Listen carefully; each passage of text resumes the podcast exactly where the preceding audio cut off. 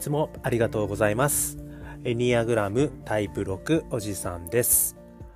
タイプ6の視点から得た日々の気づきを共有することで少しでもタイプ6の皆様が生きやすくなることを目指しているラジオです。それでは始めたいと思います。はい、えー、4月になりました。あの暖かくなってきましたね。あのなんか4月ってこういろんなことが始まる季節なので個人的にはすごく好きでこう4月になるとなんかこう頑張ろうっていう気持ちになります。はい。じゃあ、えっと、今日なんですけれども、えっと、前回から、えー、タイプ2、えー、助ける人の、えーと、実際のあの成長を助ける具体的な実践方法について、えー、全部で6個ありますということをお伝えしてまして、えー、そのうちのまず2つをお伝えさせていただきました。えっ、と、簡単に復習しておくんですけれども、えっ、と、1つ目は、えっ、と、周囲の人たち、うんと、周りの人たちがあなたのことをどう思っているかを、えーと、そんなに気にしないようにしましょうということになりますね。はい。えっ、ー、と、周りがあなたのことをどう思っているかではなくて、あなた自身が今何を感じているかによりフォーカスをして、そして、えっと、大切なことは、えー、今目の前にいる誰かのためにどう思われているかを考えるのではなくてただ今目の前にいる誰かのために、えー、最善を尽くすはい、そのために何をできるかっていうことを、え、考えていくことを大切にしていくといいと思いますというのが、えっと、一つ目になります。はい、えっと、二つ目なんですけれども、えっと、あなたの周囲にいる人っていうのは、えっと、実は、えっと、あなた自身が求める方法ではないんですけれども、ただ、えっと、あなたの周囲の人っていうのは、その周囲の人たちのなりのやり方で、あなたに対してやはり愛情とか、その、感謝を表現している、うん、そのことに、えっと、目を向けていくといいと思いますということになりますね。えっと特にあのタイプ2の方っていうのは、えっと、自分が相手に愛情をかけた分自分が期待したレベルで相手からも自分に愛情表現をしてほしいというふうに、えー、思ってしまいがちなところがあるみたいなんですね。ただそのもともとこのタイプに助ける人の方がこう相手に対して愛情を持てるレベル感ってものすごく高いのでそれと同じレベル感で周りから自分に対する愛情表現を求めてしまうとおそらくそのレベルでこう愛情表現できる人って多分少ない、うん、みたいなんですね。あの少なくともタイプが9つあってで性格タイプが9つあってで助ける人はタイプ2なんでこう何て言います？こう世界の全人口を、えー、と9分割した時の、えー、と9分の8は、えっと、タイプ2以外なので、こうタイプ2であるあなたのようにこう高い基準で相手に愛情表現することができないんですね。うん、でもあの実はこうあなた自身のレベル感じゃないところで見ればこう周囲っていうのはしっかりあなたに対してこう愛情や感謝を表現してますしあの結果として、えっと、タイプ2であるあなた自身っていうのは十分周りから愛されている。うんそのことを知り認めることがすごく大事ですっていうのが、えっと、タイプ2の成長を助ける2つ目の実践となっております。じゃあ、ここまでで、えっと、簡単に復習が完了しましたので、えっと、次、えタイプ2、助ける人の、え成長を助ける実践、その3、えー、丸3に入っていきたいと思います。えー、3つ目なんですけれども、えーと、相手との間に適切な境界線を引くことが大切です。ということになります。この相手との境界線ってすごく難しいなと思っております。えっと、僕自身はこう性格タイプ6なんですけれどもやっぱりこう普段の仕事がこう塾の運営をしてますのでこう生徒にこう大学とか高校に受かってもらうためにこう一生懸命勉強していただくことっていうのももちろん仕事になるんですけれども、えっと、それと同時にやはりこう一世一代の、えっと、試験、うん、人ある種こう人生をかけたったら言い過ぎなんですけれどもこう1回限りのチャンスであるこう高校受験大学受験に臨んでいくってすごくこう心の要素が大きいと思ってるんですね。そのもちろんその学力をつけるってことは非常に重要なんですけれどもそれ以上に、まあ、もしくはそれと同じぐらい、うん、やはりその自分自身の心をどれだけポジティブに前向きにあのある種フラットにしておけるかっていうことがすごく大事なんですけれどもじゃあその生徒の心をより良い、うん、落ち着いた状態にしておくために何が重要かっていうとやはりこう生徒と接する私であったりとか生徒と接する講師の心の状態も重要なんですね。で何て言うかなこう生徒との境界線の引き方を間違えて生徒に入り込みすぎたりであったりとか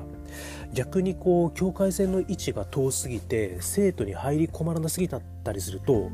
やっぱりこう生徒の心っていい方向に行かなくって結果思うようなこう受験の成果につながらなかったりするんですね。でやっぱりこう僕の仕事こう人の心に、えーと、触れていく、うん、人の心に、えーと、関わっていく仕事っていうのはやはりこう相手との間の境界線をどこに引くのかっていうのはすごく大事だなと思っていて、うん、なのであの今回タイプ2の話なんですけれどもこの相手との境界線をどこに引くかがすごく重要だよっていうのはあのすごくああそうだなってあの感じるところもあります。あのちょっと脱線したんですけれどもあのなんていうかなあのタイプ2の方っていうのは特にこう周りの人から何か助けを求められた時にもう反応的にこう助けてしまう。というあのとてもいい部分を持っているんですけれどもあのそれは反面相手の心配事とかこう相手の問題とこう自分の心配事自分との問題との間に境界線を引くのが苦手であの場合によっては相手の問題イコール自分の問題ってなってしまうところがおそらくありがちとのことなんですね。ただこうエニアグラムの本においてとても大事だって書いてあるのはやはりタイプ2の方は特に自分自身、うん、あなた自身の気持ちを感じることが苦手なので特にこう相手から心配事とかが持ち込まれた時にどこまでが相手の問題ででどこまでが、えーと、自分の気持ち、うん、その相手が悩んでいる気持ちそのままイコール自分の気持ちってなるんじゃなくってこう相手から持ち込まれた相談事心配事をまず一回落ち着いて聞いてそれに対して自分自身の感情がどのように感じているか、うん、をまず一回感じてその上でどこまでが相手の問題でどこからが自分自身ができることなのか、うん、相手の感情イコール自分の感情とならないようにしっかり境界線を引いていくっていうことがとても大事とのことなんですね。うん、あのもっと言えばこう他人の問題に自分自身が入り込まなくても相手に対して共感することはできる。うん、逆に言えばこう何て言うかなこう相手と境界線を引いてしまうとそれは相手に対して愛情や助けをすることを控えるっていうふうに感じてしまうかもしれないんですけれどもそうではなくて相手との間に適切な境界線を引くつまりどこまでが相手の問題でじゃどこまでが自分ができることなのかっていうことをしっかり判断することによって逆に冷静に相手の気持ちに共感できますし逆に冷静に落ち着いて相手に対してより適切な愛情や助けを提供することができる、うん、そういったことを学ぶのがあのタイプ2にとってとても重要だっていうふうにエニアグラムの本に書いてあります。えっと、特にタイプ2であるあなたにとって最も大切な境界線は何かっていうと、えー、必要な時に相手に対してノーということだそうです。えーと、相手から求められてきた助けとかに対してその10を全て自分のこととして受け入れるんじゃなくって6までは助けられるでもこの4の部分は、えーと私にはできない。でしっかり境界を引いてそこに対してノー、うん、ということが大事だということです。そしてこう相手との間にしっかり境界線を引いて相手にここまでだよっていうことを伝えることによって何が起こるかっていうとこう相手との他人との境界を超えてしまう可能性が下がります。あの自分の経験的にあの相手との境界線を越えてしまった時相手はそこまで求めていないのにその求めている以上まで振り踏み込んでしまった時の方が相手との関係がおかしくなっていったりとかお互いにとって求めるものが手に入らないことが多かったなっていうふうに感じてます。ですのでこうタイプ2のあなたにとってやはりこう相手との間に境界線を引きできるのはここまでこれ以上はできないというふうに相手の間にしっかり境界線を引くことによって実はより相手に対して共感ができて冷静にねそしてより相手が求めている愛情であったりとか助けを提供できることによって自分と相手のより幸福な関係に近づいていく、うん、そのことができるんだっていうふうにエニアグラムの本には書いてあります。えっと、タイプ2である、うんと、助ける人にとってのあなたにとってのその成長を助ける実験実践ちょっとその4にも入っていきたいです。えっと、その4は、えっと、自分が相手に対して、えっと、へつらう、うん、何かしらの方法で相手に取り入れ取り入ろうとしている時にこうとても独特なトーンを作り出すことが多い。あのなんかこう猫なで人によるんだと思うんですけどこう猫なで声みたいなやつですよね。あの何々さん困ってることない？みたいなやつとかかもしれないですね。うん。でその自分自身がこう独特な声のトーンを出している時っていうのは相手にへつらおうとか相手に取り入ろうとしているんだっていうことにあの気づく。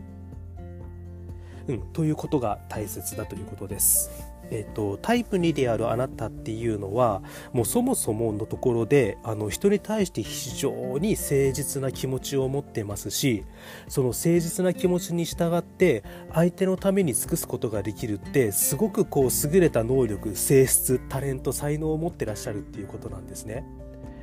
でせっかく持っているこの相手に対する誠実な気持ち誠実な行動っていうのが相手に取り入ろうとするこう過剰なへつらいによって相手に伝わらないとか壊れてしまうことっていうのが往々にある、うん、みたいなんですね。でもそれっていうのはおそらくタイプ2であるあなたにとってあの避けたいことだと思うんですよ。なのでこうタイプ2であるあなたにとってこう相手に対して何か普段普段と違うような独特な声のトーンで相手に接しようとしている時その時っていうのはこう純粋な誠実な気持ちで相手を助けようとしているんじゃなくて何かしら相手にへつらおうとしてたりとかうん、相手に取り入ろうとしているこう危険信号なんだなっていうことに気づくっていうことがとても大事だとエニアグラムの本には書いてあります。はい、じゃあ、あの、ここまででちょっと13分ぐらい経ちましたので、えっと、今日はこうタイプ2にとって、えー、成長を助ける実践6個あるんですけれども、その、あの、その3、その4を伝えて終わりにしたいと思います。えっと、振り返っておくと、えっと、まず3つ目ですね、えっと、適切な境界線を相手との間に引きましょう。えそれは、えっと、相手の困っている感情、それを全て自分の感情とするのではなくて、相手の話を聞いて自分が何を感じ、ここまでは相手の問題ここからは自分が助けることができるっていうふうに境界を引いてやはり自分ができないことは自分ができないと、うん、私ができることはここまでだと相手にしっかり伝えていくということが大事ですそしてその方があなたにとっても相手にとっても幸せな関係に近づいていくということなんですね。はい、そして、えっと、4つ目。これは何かというと、えっと、独特な声のトーン。いつもと違った声のトーンを使って相手に接しようとしている時っていうのは、えっと、実は相手にへつらっていたりであったりとか相手に取り入ろうとしている時が多くてでもそれをやるとせっかくこうタイプ2であるあなたが持っている相手に対する本当に誠実な気持ちが相手に伝わらず相手との関係性を損なってしまう可能性が出てくる、うん、そのことに気づくことが大事ということが、えー、とこの4つ目になります。はい。じゃあ今日もたくさん聞いていただいてありがとうございました。えっと、次回はタイプに助ける人の成長を助ける実践、その後、その6について掘り下げていきたいと思っております。じゃあ今日もたくさん聞いていただいてありがとうございました。エニアグラムタイプ6おじさんでした。今日もありがとうございました。失礼します。